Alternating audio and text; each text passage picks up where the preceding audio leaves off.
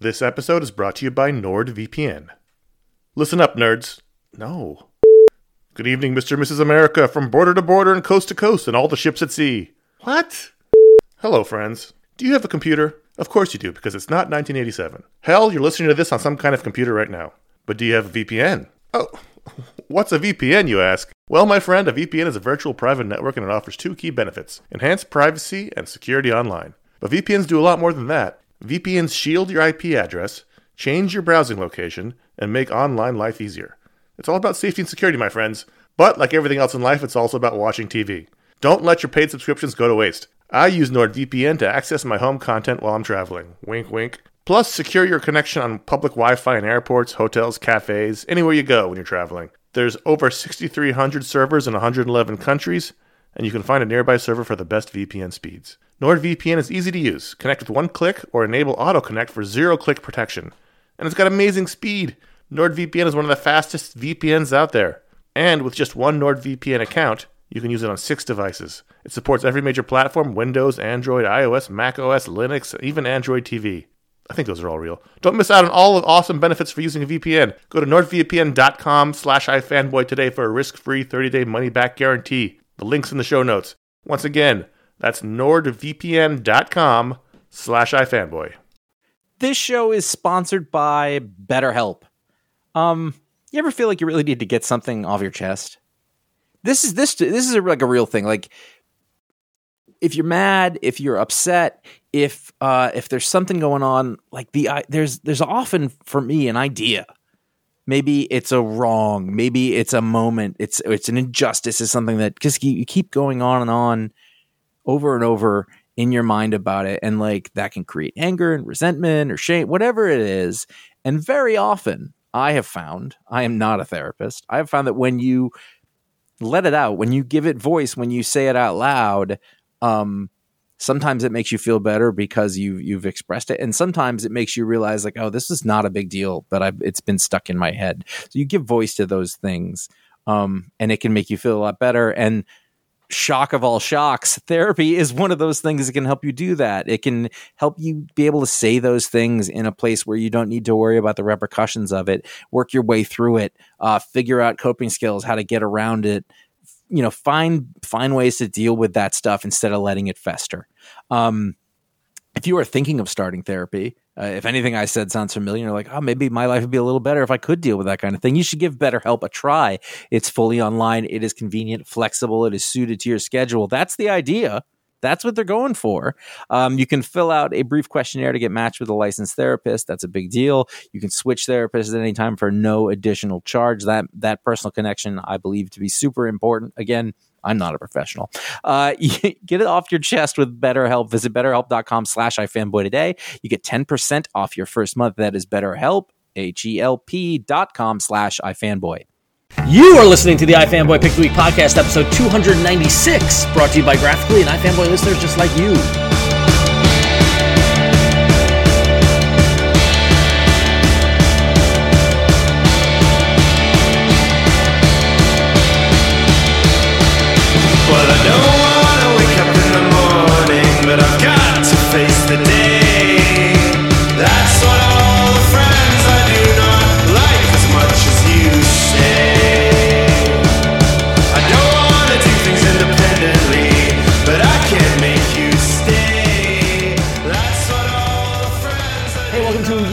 Edition of the iFanboy Pick a Week podcast, episode 296. My name is Ron Richards, and as always, I'm here with Conor Kilpatrick Hello again. and the venerable Josh Flanagan.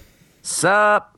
I don't know what venerable means. So, we are from the website ifanboy.com, which is a website that's dedicated to the enjoyment and celebration of comics and comic book culture and all wonderful things like that. And in doing so, we read a bunch of comics every week, and then one of us has the duty of going through his his stack and identifying the book that he felt was the most enjoyable of the week and deeming that the pick of the week. Um, and then we come back here to talk about that book as well as the other books and anything else of interest related to comic books. Only comic books. We're not talking sports. We're not talking Whoa, wait. yeah. We're not doing sports? no sports. I cut that out of the script. No sports. Yeah, I brought my jersey. So, quick reminder before we get into the show uh, a reminder and a warning. We're going to talk about what happens in the comics. So, if you haven't read your books yet, press pause, come back, listen then. Avoid getting spoiled. Spoilers. You just walk around the universe. You just get bombarded with spoilers. We're just trying to protect you, so be careful. This week, Conor had to pick. Conor, uh, take it away. I can't talk about AJ Burnett and how much he sucks. well, you could, but All right, fine. It's called The Tom, big unit. that's, uh, that's a sports term, right? So this week I had a lot of really good books. I had a lot of books. First of all, I, I, I can't seem to go below twenty, and now that we're heading into the DC reboot, I don't know that maybe thirty will be the new number. Oh God! It feels like they're trying to combat low sales with just printing. Send it out. Ship them all out. Do it. Send them all at the front door. So I had at the end of the, at the end of my stack, I had three books that I really liked a lot, and I could make a case for all three to be pick of the week. So I did the, the typical hold them in my hands, sort of weigh them, and think about which one I actually. did you go? With, you, you went with the heavier one. yeah, well, this one had more pages. This one had better card stock. I had my little digital scanner I do for the mail. I weigh them all, my digital weight, you know. At the end, it comes down Um, to mass. So at the end of the day, I went with Severed number one from Image Comics, written by Scott Snyder and Scott Tuft and art by Attila Futaki. Um, this is from this is the new indie, independent book from Scott Snyder, who writes Batman, Detective Comics, and he writes uh, American Vampire, and uh, one of the true up and comer, big name up and comers we've had in the last five years.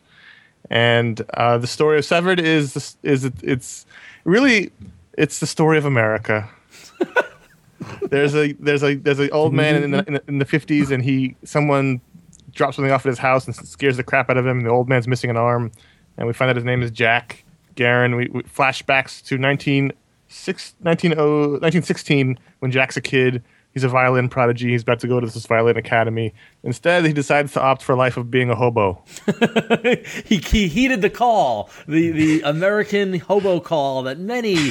Uh, Apparently, in, in 1916, you could just do that. You just say, "Screw this! I'm going to go be a hobo and live life on the rails." So he, he, he throws on his clothes, throws some stuff in a bindle, and uh, he doesn't have a bindle, but I like to pretend he has he's a got a bindle. violin. And I wonder. I wonder if Hodgman is going to read this book. and he takes his violin case and he heads to the trains. Meanwhile, there's a man called Mister uh, Harper, Mister Porter. And uh, he goes and he goes and picks up an apprentice at an orphanage. Apparently, he could also do that in 1916.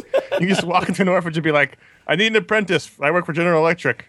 Give me that one." And they Here's would say, boy. "Here you go," with no paperwork or background checking at all required because And, Mr. and they're very thankful for the opportunity. to get one less mouth to feed.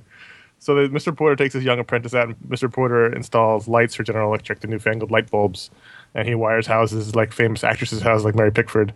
And Mr. Porter tells the kid that he's a good salesman because he's got sharp, sharp, sharp teeth behind his pretty white ones, which is an omen.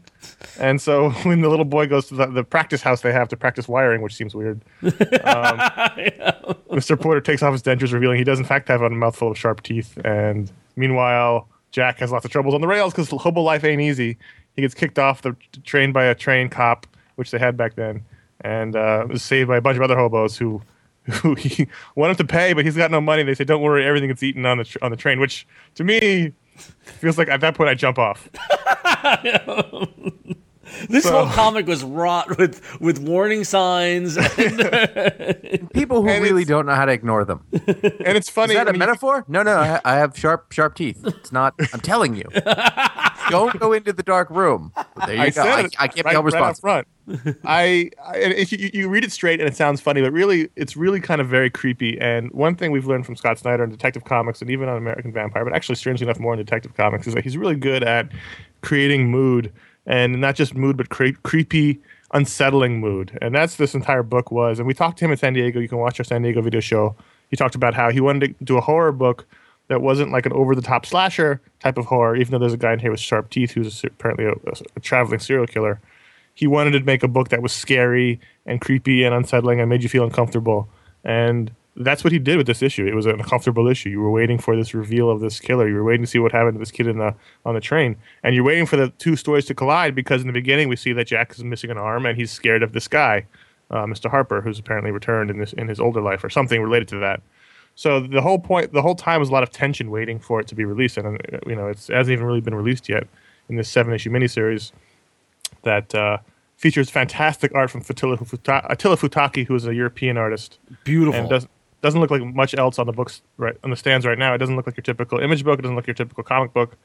Um, very very big open panels that set set the mood, set the place. There's a lot of great establishing shots. It just really looked like uh, anything, nothing else I read uh, this week, and it was just wonderful. This comic. Yeah, the, the artwork, the artwork is really what captured me about it. I thought, it, and I'm trying to remember who it reminds me of. I can't, and I can't recall because I'm tired. But um, but uh, it it it, I, it had it gave me a feeling of a, a different artist, but it totally unique and totally like in a. I just I, I love the you know like it just it just, it seemed to fit the time. You know, between the coloring and the the composition and just uh, and and nailed the the the period, you know, the the clothes and all that sort of stuff. It just I, I got lost in the story while I read this book, which is what you want. So And the men had these weathered early century faces because the times were tough back then, and they all had, they're all wrinkly and and sunbeaten, and it just really the characters felt felt authentic, and they they looked authentic, and it was just tons of fun. Jo- I mean, Josh, I'm assuming you read this too. Oh yeah, definitely. I I think that uh, Ron actually touched on it a little. I think the color had a ton to do with this. Yep. Um, it was really, and it was all by the same uh, Attila Futaki, the, the same artist. But uh, that was really the part where a, a lot of a lot of books go away uh, when the coloring isn't any good, and that was sort of key to this. And it it set that that palette of sort of when he's he's on the train and it's all that yellow, orange, brownish, and then in the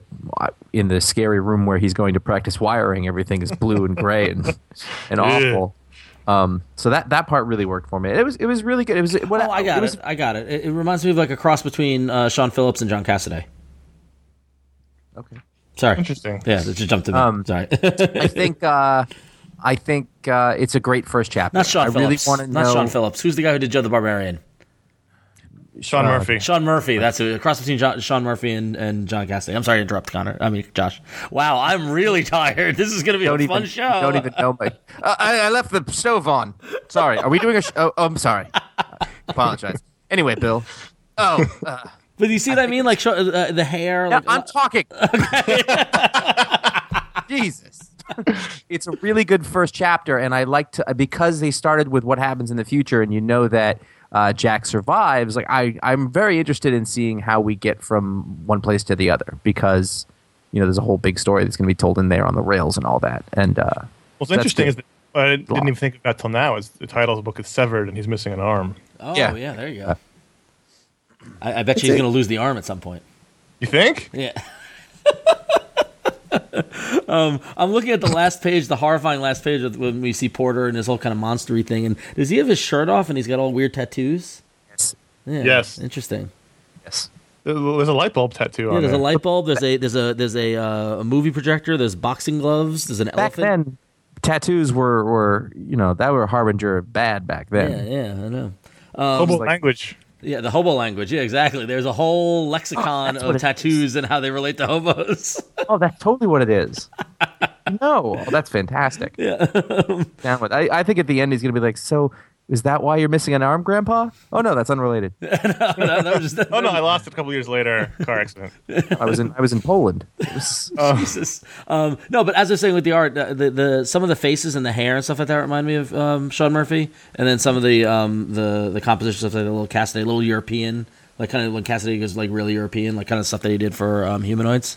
Um, I really like it. I really like it. So, Yeah, I I liked it a lot. Uh, I'm gonna go live a hobo life now. You- hey, Apparently, man. you can just do that. yeah, you can. you've you've been you've been on the edge of it for a long time. So I think we all just see this as Have a you- natural have you picked progression. your Have you picked your hobo name though? That's the question. No, No. All right, you got to work boxcar. Jimmy. Yeah, you see, could- there's a oh, don't know, whole. I'm, I'm just spitballing. Spindly Phil. I'm there's a, yeah, exactly. There's a whole list. I'm gonna just start calling you Spindly Phil. you gotta really concentrate when saying that. By the way, Plus filled Willie. All right, let's figure. Let's. so good job, Scott Snyder and Scott Tuft. And, You know, it's, and it's really good to see. We often see guys start at Image, go to Marvel and DC, and never heard from again in terms of creator and stuff. But it's good to see that Scott Snyder, and again, again, we should mention his co-writer Scott Tuft, who is his childhood best friend. But Scott Snyder's done a lot of high-profile, Yep. the highest profile work you can do at DC Comics, and he's still. It's good to see he still has creator on stuff that he wants to do. Yep. It's still out there because oftentimes these guys just never come back. So Yeah. It's nice. The other book that was almost pick of the week was The Punisher number one from Greg Rucka and Marco Checchetto. And the, I think the only thing keeping it hold, holding it back was that the art was not as strong on this book as Severed.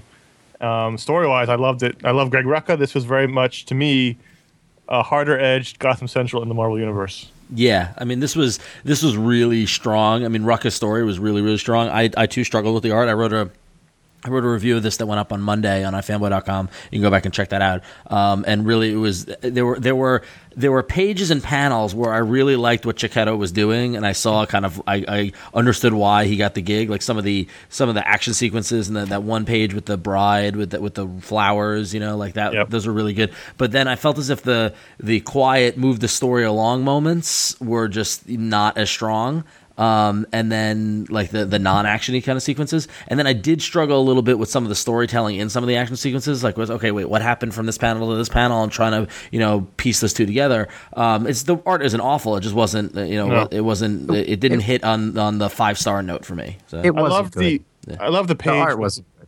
You didn't think it was good at all? there were there was one sequence that I thought it was good, and it was when uh, Frank shows up in the. It was a two page spread. Frank shows up in the, the I guess a club and he starts shooting everybody. I The- was at like, the this end. is really well laid out and, Right. and looks really good. But uh, f- well, one of the other things I didn't like about it was uh, these are basically the characters from Seven. And at Yeah. one point, Yeah. like it was Morgan Freeman's face, and another point it wasn't. Like one of it was Yeah. a straight up shot from Seven, and and it'd be I mean it'd be one thing if they stuck with that the whole way through, but it wasn't even that. That's was, like, always the problem with photo that. referencing is Yep. you never you never stick. But that I really didn't like that. It threw me off. Basically, I just he's not up to he's not up to snuff with with Rucka's story writing. Like Yeah. it's it's not a, a good match. Um, and the- all I mean, also the other thing was like I, I was just it was I, I don't know if that was an artistic choice to make them look like that, but once I was like, oh, these are the cops from Seven. This is Morgan Freeman, Brad Pitt. Like that threw me off a little bit. I, I didn't like that. story wise, I love the idea that I mean none of us are huge Punisher fans, and No. Punisher can become really competi- repetitive. But uh, I like the idea that he's this sort of unseen force in the background, the way Batman was in Gotham Central. That he is in the shadow mostly. He appears. It, this is mostly about the cops. These two cops that are investigating a murder that he he was involved in, but they didn't know he was involved in. And then he appears at the end, and Shadow it kills people, and now we know he's got a connection to this one cop because I thought I loved the little backup feature that was done yeah, the, sort of the, the script dialogue style, yeah, fashion, yeah, Um, of this cops recounting a uh, his big bust that got him a detective shield, really, which really the Punisher was, you know, handed him. Yep. I just love story wise. I love this from top to bottom. I, I thought it was a great way to do the Punisher without making it um, repetitive and pale in comparison to the other Punisher stories. Yeah. I'm a little torn because, as you know, Greg Rucka, you know, if He's he's, not my if he's not my favorite writer in comics, hero. he's right there. Uh, He saved your life But- in Vietnam. That too, yeah. Yeah. Well, it was Afghanistan, but I can't talk about it. Um, but at the same time, like I don't know, I, I didn't love it. I wanted to, um, but I yeah, think that the that's kind of where I art netted hurt at too. That's where I netted at too. I didn't love it. I wanted to, but I did. The art just wouldn't let me love it. I, I really liked the story. I really liked the, the the words. But yeah, I like the concept more than, than the execution so far. But you know, I I have I have no doubt that I'm gonna I'm gonna keep reading. I really don't like the Punisher. Like it's hard to get me to buy a Punisher book. This was probably one of the few names that would get me to do that. Yeah. So I'm gonna I'm gonna read it. I'm gonna see what happens. Cool. Yeah.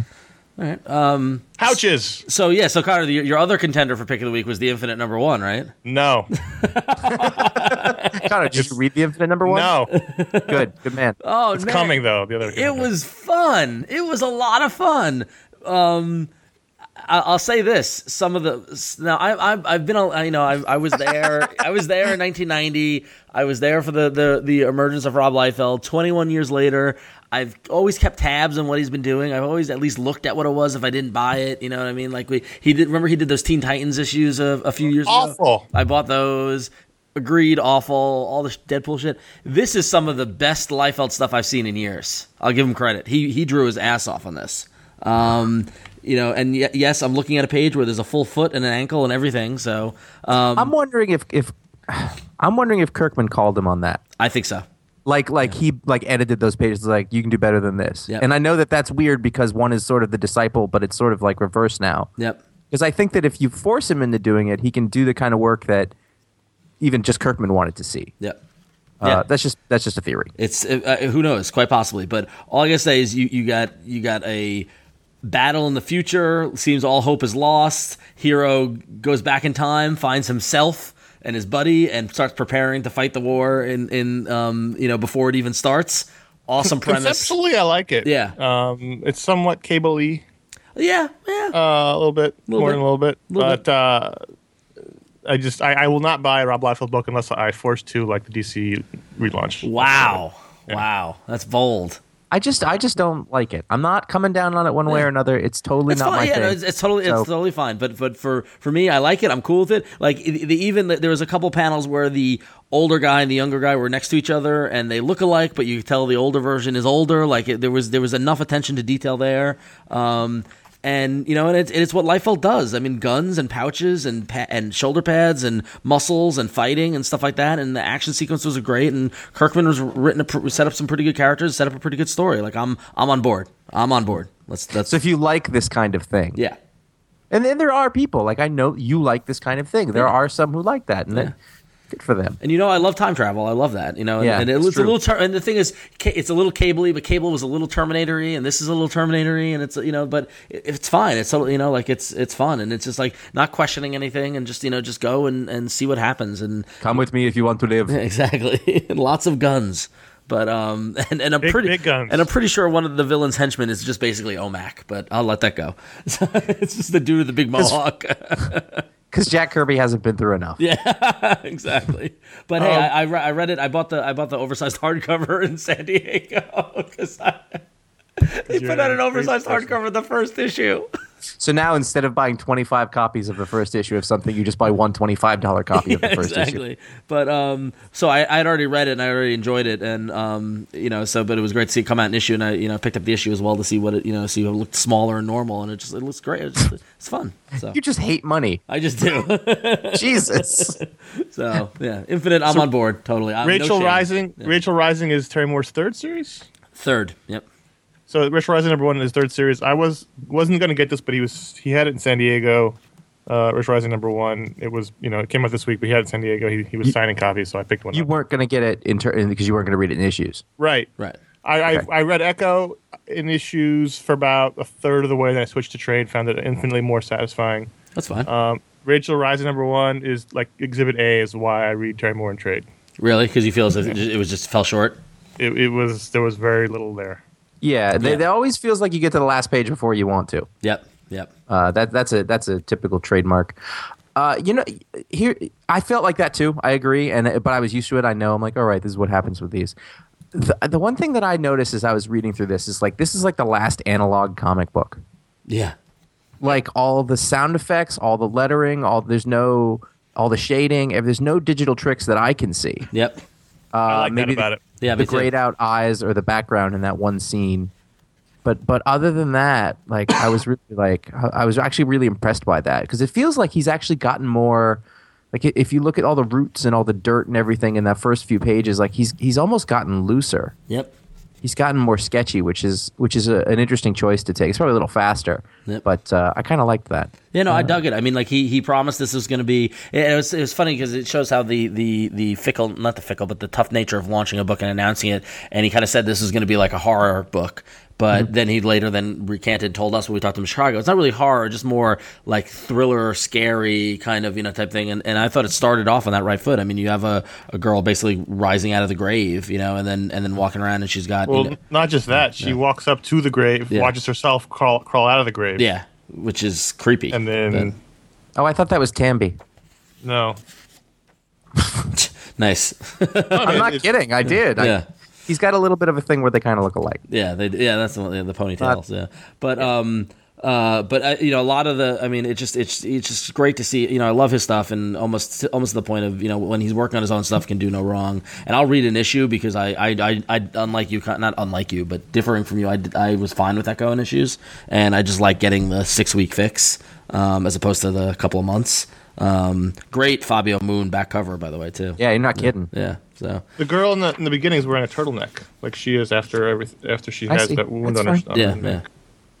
I never thought to go back. I just was like, oh, it's Tambi. They're all connected because that's a thing, right? Right. Well, it was, and it was. We found out in Echo later on. Who knows if this is in the? I thought he said in the interview that like they're all in the Yeah, thing. they, yeah, they are. They are. They will be. But um, Now the almost pick of the week, the third choice was DC retroactive, the 1980s, The Flash, oh, I wish you had made this pick of the week. because it was awesome. It was fantastic.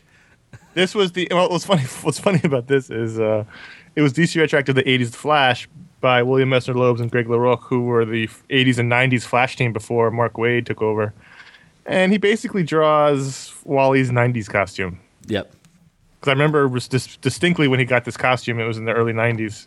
If you look back at the flashback issue in the back, he's wearing the '80s costume, which Yeah. is different. He's got he's got the eye holes and different belt, but Yeah. some, someone didn't tell Greg what era they were doing. But Yeah. it's fine. It's close enough. It's just, Um, it was just in the title.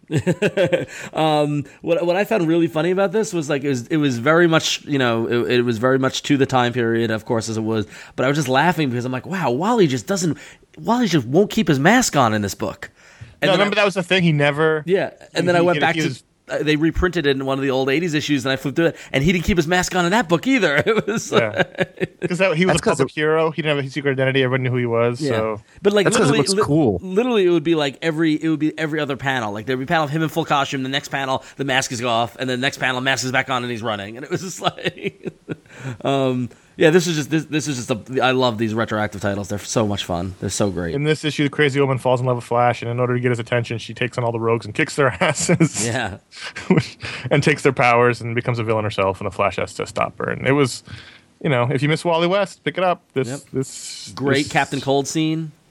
Oh yeah, Um, you get you get a lot of Len Snart's sister. The, we get the Golden Glider with that. The, Dumb ice skates that when she when she used the ice skates to, to, to untie the hostages. You're like whoa, wait, watch it, watch it with the skates.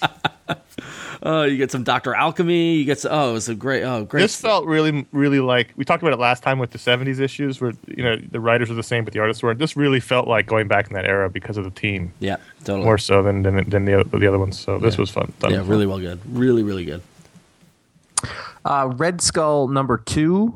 Um, is, I'm sorry, Phil had a very different tone than the retroactive Flash '80s book. It's, I'm- it's- I'm guessing. it's quite a change. Listen, if you had a book that's covers alone, like could could win uh, pick of the week honors, the, these David Aja covers are That's just. yeah. amazing. Yeah. Yeah. I mean, it, except for the fact that they've got the Nazi doing the salute. Other than that, I mean, I would totally put these on the wall. So, Josh, how have you been? No, um, they're they're really great. Um, but inside, you know, the story progresses. It, it's you're watching like this. It's interesting because it's a kid who's going to be a really evil person, and he's kind of halfway there. He's already violent and tough.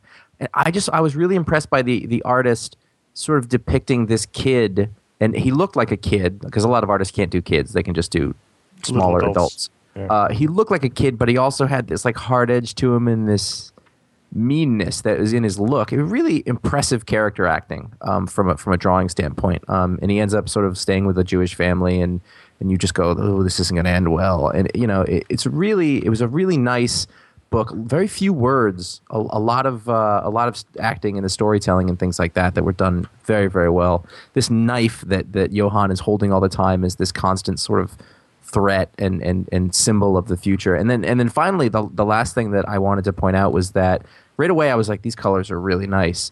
And I looked and it's Matthew Wilson. And this uh, I remember a few years ago like we were complaining about Marvel colors constantly. yeah. You know, It's still a problem. When Matthew I know, Wilson's but not- between and like Betty Matthew Wilson, Bettie Breitweiser, like I'm just starting to see like these books look really good. Yeah. But that's that's like three or four books. It's still Yeah. a line wide problem. Well, I'm noticing it. Is the, is the point? Like I'm I'm seeing it. So like every once in a while, these really you know the guys who I think are really good colorists anyway. Uh, but it really worked for the book. Just another great issue. I did I, never read Magneto Testament, and I, I guess I probably should have. Yeah, you but, should have. Uh, you know, if you liked that, then you should be reading this. That's what I think. So, um, Shield Volume Two, Number Two came out, and anybody who's uh, been you know reading this along and waiting for like stuff to happen or like there's some to be some great you know kind of act, this this was awesome. This was really cool.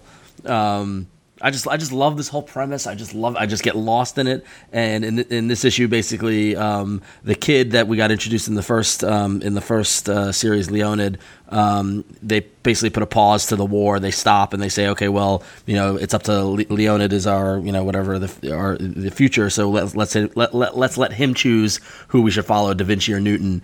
And so everybody goes to this big gallery room, and Da Vinci and Newton plug into this machine, and it makes them spew their absolute truth.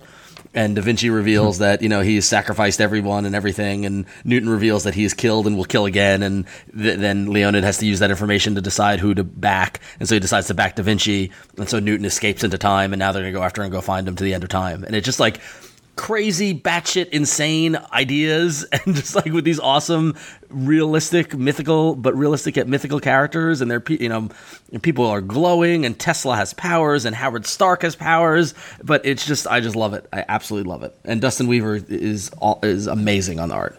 So I know it's out there, and I know it's crazy, but I, I just love every minute of it. So this one, this one really delivered.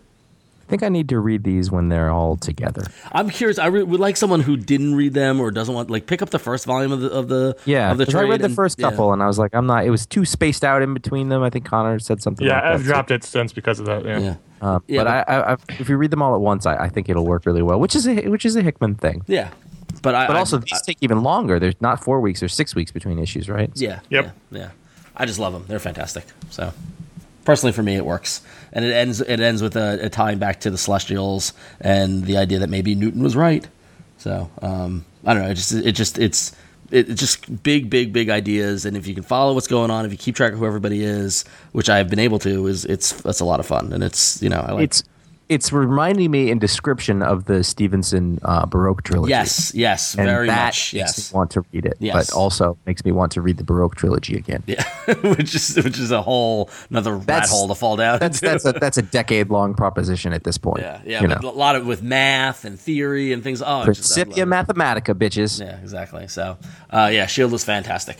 But um, but if you're looking for great uh, comic books to read, you should check out Graphicly. Um, iFanboy is owned by Graphicly and operated by Graphicly, and we are there working every day alongside with everybody at Graphicly to give the best digital comics experience that you can have out there. Um, applications are available. You can read Graphicly on the web at graphicly.com. You can get it on your Android phone or your iPhone or your iPad or your Android powered uh, tablet. Um, over 4,000 books available from Marvel, Top Cow, Boom, IDW, Archaia, Aspen, Dynamite. If you like the boys, you can catch up. If you've never read the boys, you can catch up on all the boys. It's all up there. Um, there's a ton of ton of ton of great stuff. Um, adding new publishers every day, adding hundreds of new books every week. Um, Cowboys and Aliens. Recently, the, the movie just came out. If you were curious about the graphic novel, go pick it up on Graphicly. If you uh, are, uh, have a Barnes and Noble Nook, or you're, you're thinking about getting an e-reader, check out the Nook Color. There's a lot of really cool um, uh, applications for that, and uh, Graphicly is powered Cowboys and Aliens as well as Irredeemable and Wanted and Mouse Guard and more coming on the Nook.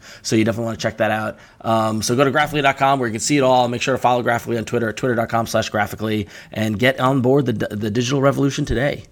I'm gonna have to check that out. Yes. That Irredeemable good. 28 starts the new storyline as Plutonian returns to Earth. And as you might imagine, he's kind of pissed. He's and- he's like super. He's vengeful. the people are not prepared. In the beginning of this issue, the pre- the acting president of the United States has announced uh, a deal to basically make the world a one country world because no one can afford to rebuild, so they're all going to work together to rebuild. And just as he's doing that, the Plutonian is carving his logo into the United States, con- in the continent, the North American continent, pretty much. At one point, they showed a lighthouse, but that never went near the coast. I'm just saying. Mm, well, it went, near that- the, it went near the water in the in like the rivers, the the um the Great Lakes and stuff. You don't put a lighthouse there. I don't know that. Maybe they have them in Canada. Can- They do things that are weird in Canada. What do you put that there for, eh? So, so as Case they're playing this this this this great new world, uh, Plutonian shows up, brands his logo into the North American continent, and shows up at the base of the Justice League esque group, and they all, of course, lose their shit because they talk a big game when he's not around, but when he gets there, they all. It, it's it, he hasn't destroyed them yet, but it looks like he's going to toy with them first. You know what my favorite part of this whole book was? What? There's this little scene wh- when he's staying like in a high rise hotel in Korea, and he's fiddling, and he's naked, and he's fiddling with the air conditioner. Why is he doing that? Does he get hot? I, maybe? It just I don't think he does. He can control matter. No, I, re- I really enjoyed this issue. I'm, I'm poking fun, but I meant to put that in the panels and I didn't get to it. But he's fiddling with the air conditioner. Don't concern yourself with that plutonian. It's fine. I wanted to talk about Batman Gates of Gotham number four. This is another one that I really want to love, but don't quite. Uh, The artist Before- heard it. The art. Yeah, the art. kinda where I was- The well, a couple things have happened with this book. One, we got um, Dustin Nguyen is now on this book. He was not the artist before.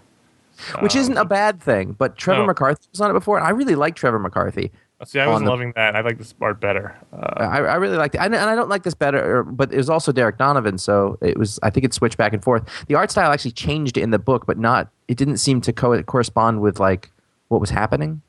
Like sometimes the art style will change from sort of if you as you shift eras, and there's different eras in this book. But it just seemed like some pages were sort of rendered really tightly, and some weren't.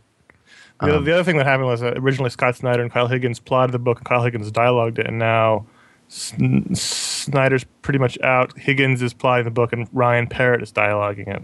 Yeah. So you've got even a new a third writer on the book. So Yeah, if you're talking about a five issue mini. It's it's a It seems like it seems like this. Do you think it? I mean, like great concept. You were loving it at the start, and then do you think it's just getting shuffled in lieu of Yeah. the new stuff that's coming along? I just think the that suddenly Scott Snyder and Kyle Higgins got mysteriously busy Yeah, a few months amazing. ago. Uh, and that's yeah, th- there was there was also there was also there was some storytelling problems. You know, in the beginning in the fight with the suit guy and Robin, Yep. uh, like at one point, yeah, like at one point he's holding Robin up, or it's Red Robin actually, and then like they reverse it and he kicks the guy. I, I had no idea what happened there. Like it was not clear at all, and I was like, this that's not good storytelling. But I want to like it. You know, I like the concepts of it a whole lot. Um, It definitely hasn't had. It does. The the premise is better than the execution so far. yeah, yeah. Apparently, it's gonna matter though. If uh, if you talk to me about the most disappointing book of the week, Wow.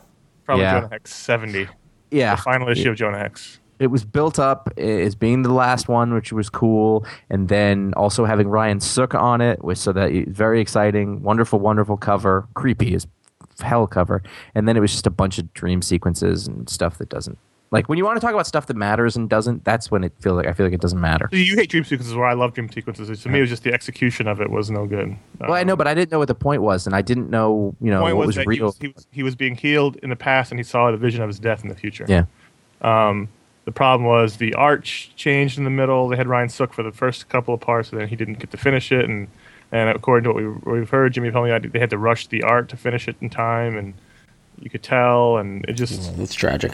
It was not a strong way to end the series, which is No. one the series the last five years. Well, and when I say, you know, I know I don't like dream sequences, but but the thing about this book is that it's been so consistent from from for the whole thing as having a certain type of story that that's what I wanted.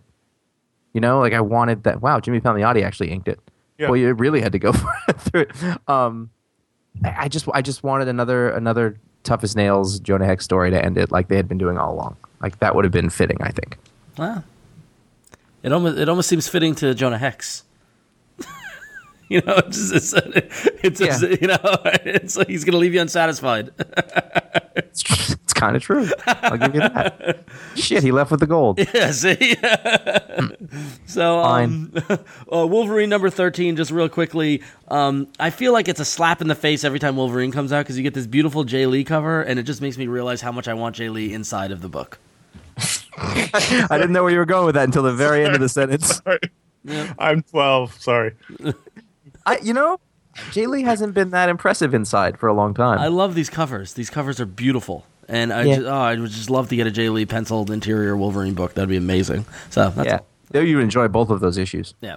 And so then the um, the big uh, media frenzy book of the week was uh, uh, Ultimate Fallout number four, the series that Conor uh, said uh, we don't need, it doesn't mean anything. Awful. Awful. uh, became the whirlwind of media frenzy as the, the new Ultimate Spider Man revealed his identity to be Miles Morales, the half African American, half. Uh, uh, I have I have a uh, question. Hispanic boy. Now, Yes. Conor, you were not going to buy it. Did you not buy it? No, I didn't buy three or four. It's terrible. I didn't buy it either. Um, You know what I thought was really what I thought was really interesting? They polybagged it, and I don't know if that was to keep the. I don't know why they polybagged it, but because there's a big spoiler in it. right, but the, but they posted the spoiler in USA Today. every every what are you talking about? They do it with Fantastic Four. Every no, I know. polybook Well, no, but it is wasn't. not. But it was clear polybagged. It wasn't like a black. It wouldn't have a logo. That's like it was that's just a, because they're bringing people into the shop who haven't been in the shop forever, and that's what they expect. Yeah. Okay. Maybe. Who knows? That's they're trying to capture that sort of lapsed speculator market and have a couple of big quick hits. but all I gotta say is that holding it in the polybag made you realize how thin this issue was. It's like wow, that's really light. It's like The second issue was terrible. It was Yeah. it was exactly like that. It felt like it was ten pages long. Yeah. Uh, this this but this one, you know, that mainly the Spider-Man story was it, was classic Bendis writing Spider-Man. I mean, and it, it and Sara Pichelli's art was great in it. Um, you know, She's good great. little taste of the new character, but again, didn't need it. Then the middle story uh, point uh, brings us back to Reed Richards uh, in the negative zone, crazy Reed Richards. So I assume he's going to be coming back. And then there's a long-winded um, uh, Nick Spencer, Val Cooper introduction story, uh, I guess to set up the X Men. So um, yeah, but I, I mean, I picked it up because of, I'm picking up all picking them all of them up because I don't want to miss anything going into the Ultimate launch. Well, they've they've been they've told you that you don't really need this issue. I know, he's going to get explained uh, completely in the first issue of Spider-Man. It was a reference to Ron, uh, it's previous. Josh. I bought. Uh, There's this I, I, I guy. I bought this first issue, and I, listen, I can't ask anybody else because if this gets out, then I don't know what's going on here. I, it's, it's my whole career, my family, everything. All right, so those are the What's books. this guy? Spider-Man is not half black, is he? So these are the books that came. Those are the books that came out that we enjoyed. Go to ifanboy.com/comics, and you can uh, do your pull list, and you can rate your books and review them, and make your pick of the week after Wednesday. Um, and we want to highlight the top five picks of the weeks according to the iFanboy community. And coming in at number five is Flashpoint number four with 3.3 percent of the uh, pick of the week uh, dispersal. Um, number four was Avengers Academy number 17 uh, with 4.7% of the pick of the weeks. Uh, number three was Severed number one, Conor's pick of the week. Uh, 7.4% of you agreed with Conor. Um, number two was good old Flashpoint Batman Knight of Vengeance number three with Not bringing it up. with 22.5% of the picks of the weeks. And I gotta admit, it was all right. It no, was, it was yeah, it was also disappointing. it was too. wasn't as good as the second issue. Yeah. When your second issue is really good and has, it's really hard to follow that up. Remember uh, those three issue miniseries that Brian K. Vaughan did that one with Yeah. Wolverine and Wolverine. Hiroshima? Same thing. And- Well, no, I thought to me the disappointing part was the fact they tied it into Flashpoint. If they had it, Yep. If they had it Yeah. on its own in the world, it Yeah. would be great. Yeah. Yeah, you're right. exactly, agreed. Once we started talking about the, uh, the events of the Flashpoint book, I went, "Oh, Ah, fuck!" Listen, listen. Also, there's this thing I got to do. Oh, come on. Oh, that's awful. so That and- was that was ham-fisted. And then uh, the number one pick of the week, according to the iFanboy community, was Secret Six, number 36, at 35.2% of you made your pick of the week. Our old nemesis. was that the last issue? or the last issue of Secret Six? There you go. So Secret Six going out on top. Good. Congratulations. Good job. An emotional sort of capper kind of thing. Exactly. So speaking of Flashpoint, uh, Conor, why don't you read the first user review? O'Dare77 reviewed Flashpoint number four and give the story a 2 out of 5 and the art a 3 out of 5. And as Ron said, 3.3% of you made this a pick of the week. And O'Dare77 says, The thing is, this is meant to be important, but doesn't feel important. Don't get me wrong, I'm not one of those people saying it doesn't count because the reboot is in one month away. I just mean that there's no oomph. I never get the sense of the stakes, and I never feel like there's any real scale to the story. Events should have scale in my book. It seems to just boil down to a war between Amazons and Atlanteans and a bunch of heroes getting in the middle, along with a load of what if ideas thrown in. The book doesn't even convey the cost of to the earth of this battle. I don't. I don't. I don't agree. Really? I actually really enjoy this for some reason. I'm not saying it's good. That's different. yes. but I'm enjoying it. It's kind of it's a little wacky. I mean, if you just look at it like an Elseworld story, like I don't agree that there's no stakes. It feels like Europe is burning and every and Yeah. like the whole this whole scene with the the you know, there's not going to be any more pizza, that kind of thing. But at the same time, it's got a lighthearted sort of classic comic feel. Um, I, I enjoy. I mean, it's it's a little strange. I I, I tweeted something about like there's a, a ten or eleven panel page, it's just characters strewn everywhere talking in a kitchen yeah. like kind of crazy like that. Like I was like, you can cut down the Marvel family. This is an alternate universe. It's fine. Uh, but it was just it was just kind of odd. In the juice box, I was like, well, there's Geoff Johns. Um, I mean, it was yeah, that kitchen know. got real crowded, didn't it? Yeah, I but it did, like it didn't bother me. Like this is just the tone that we're working with the whole thing, and and I I mean, it didn't even it's not even terribly consistent with Batman, but I kind of don't care. Like I had fun with it. I'm definitely having more fun than I did with Fear. There it is, Fear itself. I just compared. yep, there you go. Um, it's not great. It's not like oh we're gonna look up, talk back about this story for years, but it's it's almost wacky fun at this point. I, I, this issue is probably the weakest of the of the four so far, but still overall, I think the story's real strong. Yeah. I don't know. I think uh, it's a tie between this issue and two. Like it's funny because it's like I feel like it's a up down up down like you know like it's going in these waves. Uh, Well, then it'll it'll end on a high note. Then. hopefully then yeah. I just I just want to know what happens, really, and like I, I generally want to know what happens. Good.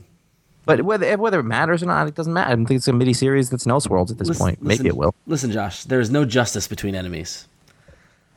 There's no more pizza. I don't want. I'd go fight. I love pizza. so our next review Well, comes from. Serpentor, you know, he invented pizza. This I eat. Our next review comes from P Double, who reviewed Superman number seven fourteen and gave the story a one out of five and the art a three out of five, and nobody made it their pick of the week. And uh, P Double says, "At long last, our national nightmare, Superman walking, is over." I feel like I feel like we said that already. The story is so convoluted. I have no idea what the point was. The story revolves around a teacher in Ohio who got a Kryptonian crystal that made her internalize the sadness of Superman, and I assume his fans who are reading the story and gain his powers while messing with his head. The story managed to get truth, justice, in the American way in not once but twice. With the reboot coming in the next issue, there's even less reason to read the story. They just should have just had a one shot of Superman being forced into a bare knuckle boxing Captain Marvel, or even just a comic based on Three Men and a Baby with Superman and Steven Guttenberg. Anything. I disagree with the premise that you. I, I disagree with the premise that you can't read this because the reboot's coming. That's ridiculous. But but he's completely right about the story. This is the most convoluted piece of junk. Uh, great art by Jamal Igle, who um, he's helped out at the end of this story. But fantastic looking book. But just the story wise, oh, I couldn't believe this was the last issue of Superman. Just Have terrible. you have you ever seen like a, a, a comic book?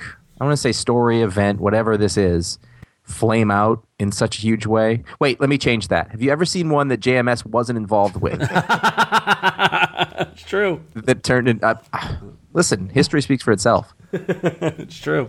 Ugh. Uh-huh. I, I, I don't I don't know whether to feel bad for Chris Roberson or not. I don't know. Like like he got Nah, some. the, the got check some- cleared. The check cleared. You know? I know, but he got some outline. Was he like, oh, I got to stick to this? But what the hell does this mean? Yeah.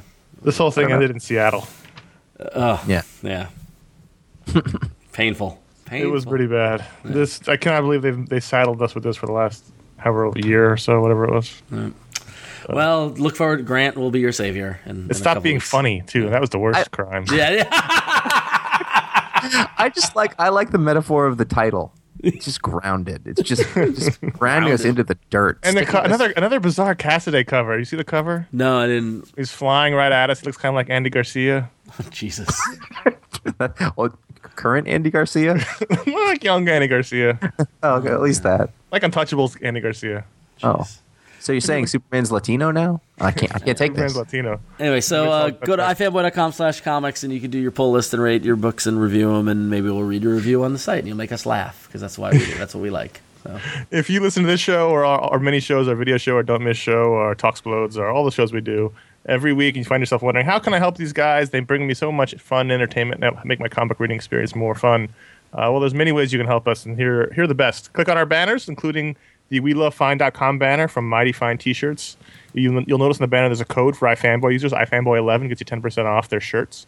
These aren't just random banners, people. These are target, targeted to things you like. They got the cool Marvel licensed shirts, the Magneto was right shirts, all those. Um, they have some, Fun. yeah, they have some great shirts, some great comics themed show. They also have Muppets. They have the Muppet license. So all you Muppet Yeah. fans out there. So check it out. I looked I looked at the website the other day and they've got some good stuff on there. So check out we love welovefine.com with uh, code ifanboy11. Also ifanboy.com slash Amazon. That's where you can get uh, make all your purchases through there. You can go to the Powered by Amazon button, takes you to Amazon proper, and everything you buy that for the next 24 hours, you'll get a little tiny piece of. No cost to you, just Amazon. And finally, be a member at at $4 a month or $42 a year, for, or $10 a month or $100 a year. You can do that at store at ifanboy.com or ifanboy.com slash store and uh, that you get a prize pack, you get uh, buttons and stickers, and you get a T-shirt at the higher level, and you get our thanks, and that's that's the best way to help us out directly, and we appreciate every single member we have. So, I took a little bit of a chance on the book of the month as I decided what it was before I read it. well, I think I think it's I think everyone should know also that we we fought over it as well. Did we? Yeah, we did. I was I wanted I wanted to write it about was- it in July. Wasn't out yet. You're not allowed. no, I know exactly, exactly. Uh, but uh, Petrograd from Oni Press, uh, written by Philip Gelatt and uh, with art by Tyler Crook, just spoke to me. I was I, I saw the preview. I think we put it up for WonderCon, uh, and I thought, oh, I, I would like this. And we talked I to would- Tyler Crook too in WonderCon. Yeah, uh, nothing nothing gave me any pause about it, and I was like, I'm, I'm gonna go I'm gonna go through with it because it was like, you know, the 31st, and I was I was like, well, I'm about halfway done with it. I think it's gonna be fine, you know, unless they'd really drop the ball at the end. But but the, the thing is, they they didn't. Um, what you have here is, um, it's not. I wanted to. I, I thought it was historical fiction, but it's actually, other than the sort of identities rooted in of the. It's pretty. I yes, mean, yeah. other than the identities of the British um, agents and sort of you know the, the details of what happens in there, uh, it's it's mostly true I, from from what I understand. Um, we're going back to uh, Petrograd, or you may know it as St. Petersburg, uh, or or Leningrad, as it was later, um, in 1916, end of 1916, just uh, as World War One is winding down, but just before the Bolshevik Revolution, uh, where the communists took over Russia. And if you know anything about that time period, which I know some, not a ton, uh, the whole the country was uh, ruled by czars, as it has been for many for a long time before that. And and Grigory Rasputin is a, a spiritual figure, a monk, and he had a lot of influence uh, with the uh, the royal family, specifically the czarina And there was just a lot of intrigue and stuff going on at the same time that the communists are starting to stage their revolution and and there's no money and the the war was going on and and the you know the British are there and they're trying to and trying to make sure that things keep stable, you know, for their own interests and, and stuff like that. And there's a lot of hands in the pot who care about what happens and, you know, protecting money and interest and power and all of that stuff. And, and Rasputin is sort of at the center of it. Uh, and he's this figure who is part of Serpentor and has been around um, for, you know, in popular culture for a long time. And he's kind of mysterious. There's actually a lot known about him now. Uh, and you can go read his whole, uh, you know, Wikipedia entry, or I'm sure there are books also if you're into Books? that. Um, but he's bad. he's a you know he's a fascinating character. Even just looking at him, it's kind of you know. um, but this you know this felt a lot like it felt a lot like a, a sort of uh, a, a, a prequel sort of Queen and Country kind of story, uh, but in a in a sort of realistic setting. And I really liked that the sort of art style. Uh, harken to that, and it, there were British SIS agents, um, which isn't to say that it was like just a guy doing a Queen and Country story because it's not. But it just made me think of the things that I liked about that kind of thing. I, it's a it's a big story. It's 245 pages, and it's about this conspiracy that takes place um, to take care of Rasputin and sort of uh, the the power movement that that Take care of him. What do you mean? Like serve him dinner or buy him Uh, clothes or kill him. kill him? Spoilers. Yeah. Um, I I actually didn't know exactly what happened, so I read Oh, you it. didn't? Oh, you didn't? Oh, Oh, it's it's, oh wow. It's Yeah, no, I like, but I It's didn't crazy. know if you like, almost can't make that shit up. Yeah, no, well, exactly. That's the thing. Like, and I, I kind of knew bits and pieces of it, but I'd never sort of sat down and read it in one, You didn't know one the, thing. the, the true extent of how hard they Yeah. tried to kill him. I went through a, I Yeah. went through a, I went through a mean Rasputin phase like in high school. Like it's I was Yeah. just fascinated. Like it, there was Yeah. there was like maybe like six months where it was like Rasputin, Nostradamus, like all those bef- pretty much before the History Channel started pumping out all those specials. Right. I went through a hardcore phase and read all about Rasputin, crazy shit, and the, and the the political ramifications, the, the stranglehold he had on the Tsar and his family was insane. Like the influence they- he had was in. Was, they yeah. affect us to this day. Yeah. I mean, it's it's really fascinating. This, and I don't want to say exactly what happens. If you don't know, then you may as well read it like a drama, and it's good. But I will say that the whole sequence leading up to the sort of climax of this is is so well done and so exciting and so. Uh, it's just you don't know where it's going to go, and it, I mean you do, but uh, like it's just nuts. Yeah. Uh, and the fact that it really happened mostly this way is is pretty impressive. Also. It's funny because Um, you, you said you you, com- you made some comment I forget where, but that if there was ever a book that was made for you, and that's Yeah. exactly what I thought when I first when Oni first told us about this book and showed us some pages. My, I'm like, oh, Josh is gonna love this. Oh, and he, and he did. and he, he really did. Uh, you know, I talked to the guys who did it very briefly at the end of San Diego, and you know, really nice guys. And, and Tyler Crook is the new artist on on BPRD. Like we said, we've had him on the show. Um, you know, and he's a great artist for BPRD. I can see why Mike Mignola saw this and was like him. Yeah. You know, definitely uh, in the sort of you know fits in with the Guy Davis style. But you know, the whole thing is it's mostly talking heads. Yeah, Uh, a lot and I don't say that in a bad way because the other the thing that's impressive is that there's all these white dudes, you know, wearing regular clothes, and and you can tell who the different people are, and and the the acting is really strong, and the the sort of uh, characterizations and, and stuff like that are, are all very good. And then the other part of it is the setting. Uh, it's just so well done. Uh, just you, you get the feel for this city in this other place, and I, I always really like and another time, city in another place in another time. This this fascinating point in history that most of us have no idea what it would be like, you know, to actually be part of this. Um, and it gets my it gets my like highest recommendation. I, I totally enjoyed this. In addition, and I actually didn't write this in my review. It's a really wonderful package. Uh, Oh yeah, the, the the book the, the production is amazing. It's beautiful. Yeah, they did nice hardcover sort of uh, fabric. You know, made it to the, the I don't know what the terminology is. And Regular I, cover. and I would, I really wouldn't, I wouldn't be shocked if you walked into a, a Barnes and Noble and found this in like the in the bi- biography section, Mm-hmm. or like in the history section. You know, not just in the graphic novel section. I mean, like it's it's that it's that you know, like it's uh, it's definitely a genre crossing book. You know. It's the kind of thing that I, I, I would see. I could totally see people using this to teach parts of European history if Yeah. you're trying to make it interesting That's to a great people idea. because uh, you know it's done well enough that, that it's compelling, but also you know it lays it all out there in a way that the pros can't necessarily. And and there's there's a big bibliography in the back, so it's not it's not done half-assed. They've been working on this for a long time. Yeah, a long time. Uh, I have a question sort of- about the book. Yeah. How much time is spent on the Russian hobo culture? All right, hang on. Well, actually, at the end, the guy's kind of a hobo. Slim They're Ivan. It's Slim Ivan. so, cool. So um, go to ifanboy.com where you can read Josh's full book of the month review. It'll be up all month. You can check it out and check out Petrograd. It's a great book. It's definitely one of the uh, best books coming out of Oni in a while. I think the graphic novel kind of packaging the whole product. So. Damn fine book. Awesome. So on to the emails. Our first email comes from Steve, who has a question. I was just wondering which male superheroes use the most product in their hair. I started wondering this after I saw the first image of Henry Cavill as Superman. in real life because I think that Wolverine's is all natural oils, but in Yeah. a movie, I imagine there's a lot of stuff going on there. no, in the comics. In the comics, who Yeah, the uses Who uses the most product? Cyclops as drawn by Do the- um, Land? Oh fucking yeah! See, do the uh, do the nanobots that Booster Gold use count? is that product? who's got the best hair? That's a good question. I feel like Wonder Wonder Man probably uses like a shit ton of He. Wonder Man had like uh, he had soul glow in his hair. yeah, exactly. I feel like Wonder Man probably. That's my vote. So yeah, I'll go with I'll go with that. That actually really works. Yeah. See, the thing the thing that you don't understand is that a lot of the superheroes have the hoods and masks. Like they know what's up. They don't want to have to fix their stuff every time or Right, have it. You know, if you're like me and if it get you get hot and it gets kind of humid, then your hair just gets really puffy. That's not going to work if you're fighting crime in New York City in August. I want to see them start doing a lot of like hood hair drawings. Right. They, they, they take off their hood and it's just matted No and one- flat. I feel like No Oliver one Queen ever has hat hair. I feel like Oliver No. Queen has similar hair to you, Josh. Like when it gets really humid, I see like Yes. the, the, the Yeah. Green Arrow's hair getting puffy and yeah. Yeah, that's how Neal Adams drew it. Yeah, exactly. Jeez. I think.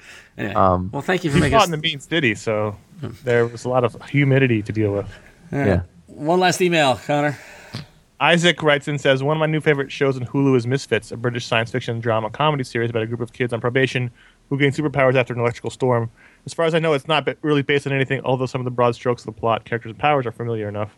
This got me thinking there are actually a couple of superhero movies and television shows that aren't adapted from comics that are pretty good, and a lot of them are sub- sublimely awful. You know, like Darkman, The Incredibles, and Mantis. Seriously, when's the last time you thought about Mantis? What are some of your favorite superhero TV shows or movies that are not based on a comic book? And are there any you wish did have a comic book? Well, wait a minute. The Incredibles was awful. It's I not. don't, I don't know if he mixed those all together as a, Yeah. As as an example of, of non. He says there are a lot that are pretty good, and some that are su- sublimely awful. You know, like Dark Man, The Incredibles, and Mantis. I, I feel like he's That intimidating. would that- seem to imply The Incredibles was awful. when, while was- The Incredibles was awesome. Well, The Incredibles is the best Fantastic Four movie ever. Yeah, exactly, exactly. Darkman Uh, I've I've never thought about Mantis. Uh, yeah, neither, neither have I.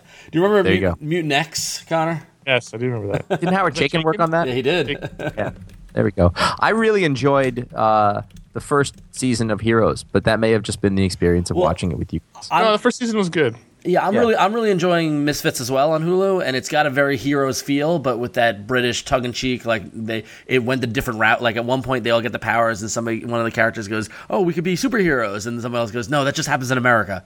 And so, so it's very, uh, very clever in that regard. But um, yeah, it, it reminds me of the first season of Heroes, which I did enjoy as well. So, I like the specials. You remember that movie? What Had like that? Rob Lowe. Never saw it. Oh, Mystery Men.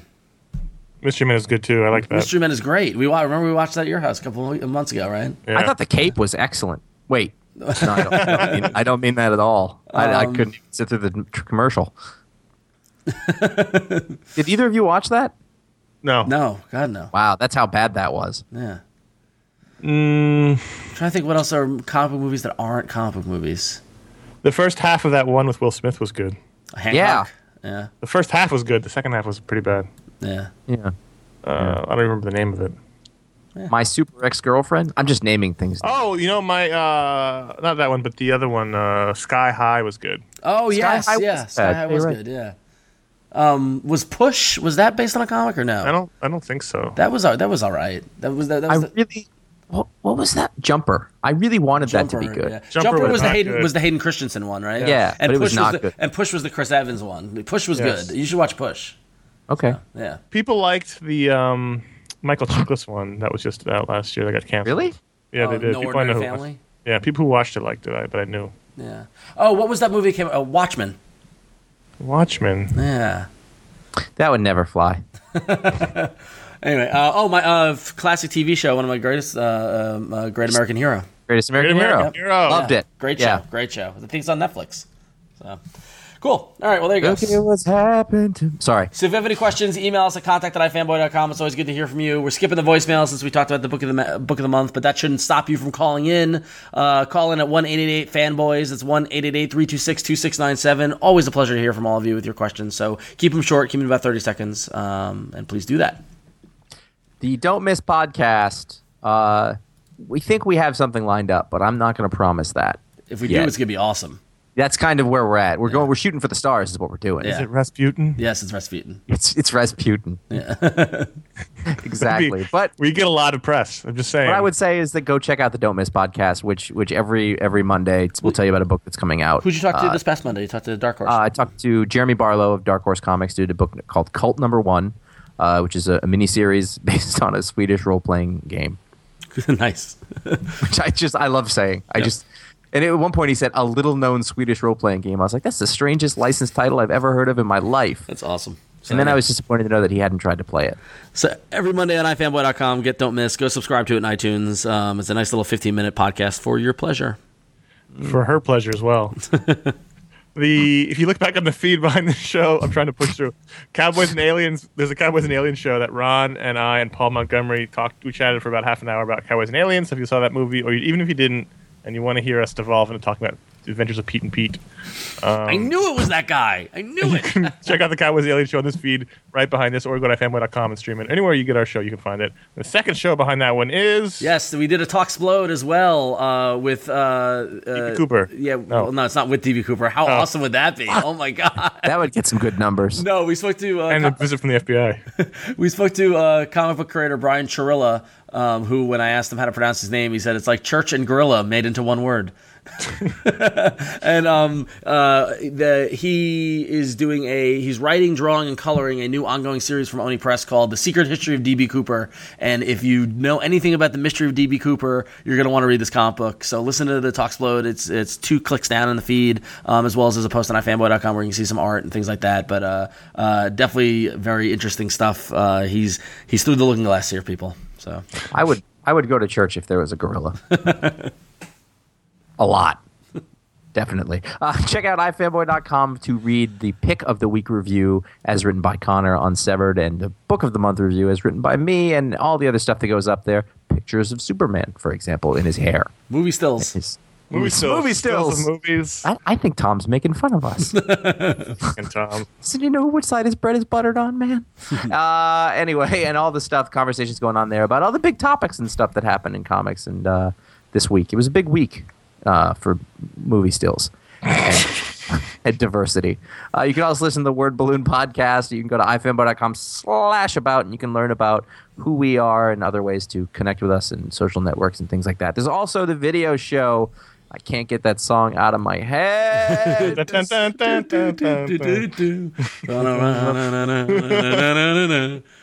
It's uh, San I Diego hope we Part devolved One. into Hawaii Five O here. The, uh, it's really similar to the Spanish Flea song. it really is. And so, like, if you go from the Robert Kirkman show to that one, as I did, it's gonna you're not gonna sleep well. I love Uh, that listen, Spanish flea song. Part one. he looks so young. I know. It's we need to update those images. No, that's is- what's great The thing them. is, also he loves it. Like he's like he's like yeah, the ra- the rainbow intro. Like, like, he said the rainbow, and I'm like, what are you talking about? I'm like, oh, the intro, right? we don't know how to animate. Uh, the first show uh, went up, and the second show will be up next week. Uh, closer than you knew. Um, but uh, the first one uh, jam packed with with cool people and, and, and great stuff in comics, and, and there'll be more next week. But uh, man, Chad Michael Murray has some fans. You know he what I'm does. He does. They're loyal. But uh, really, really good shows. Great interviews this year. I thought more to come. You can email us at contact at ifanboy.com or call our voicemail line 888-FANBOYS-326-2697. Send in any movie stills you've got. Please If you were on a movie set and you took some stills, send them in. What, what's We the want harm? Yeah. do it. No risk.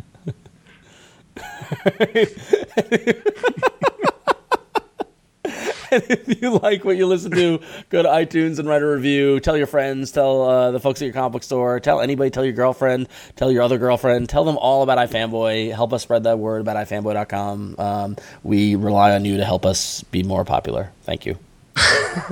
well, it's word of mouth, you know? And for movie stills. and for movie stills, yes. Send it- I'm just saying, just take a picture. yeah, just come on. Just set up a quick camera. snap. Don't- quick snap. You're on the set. Just take a still. No one has to know that that camera is there.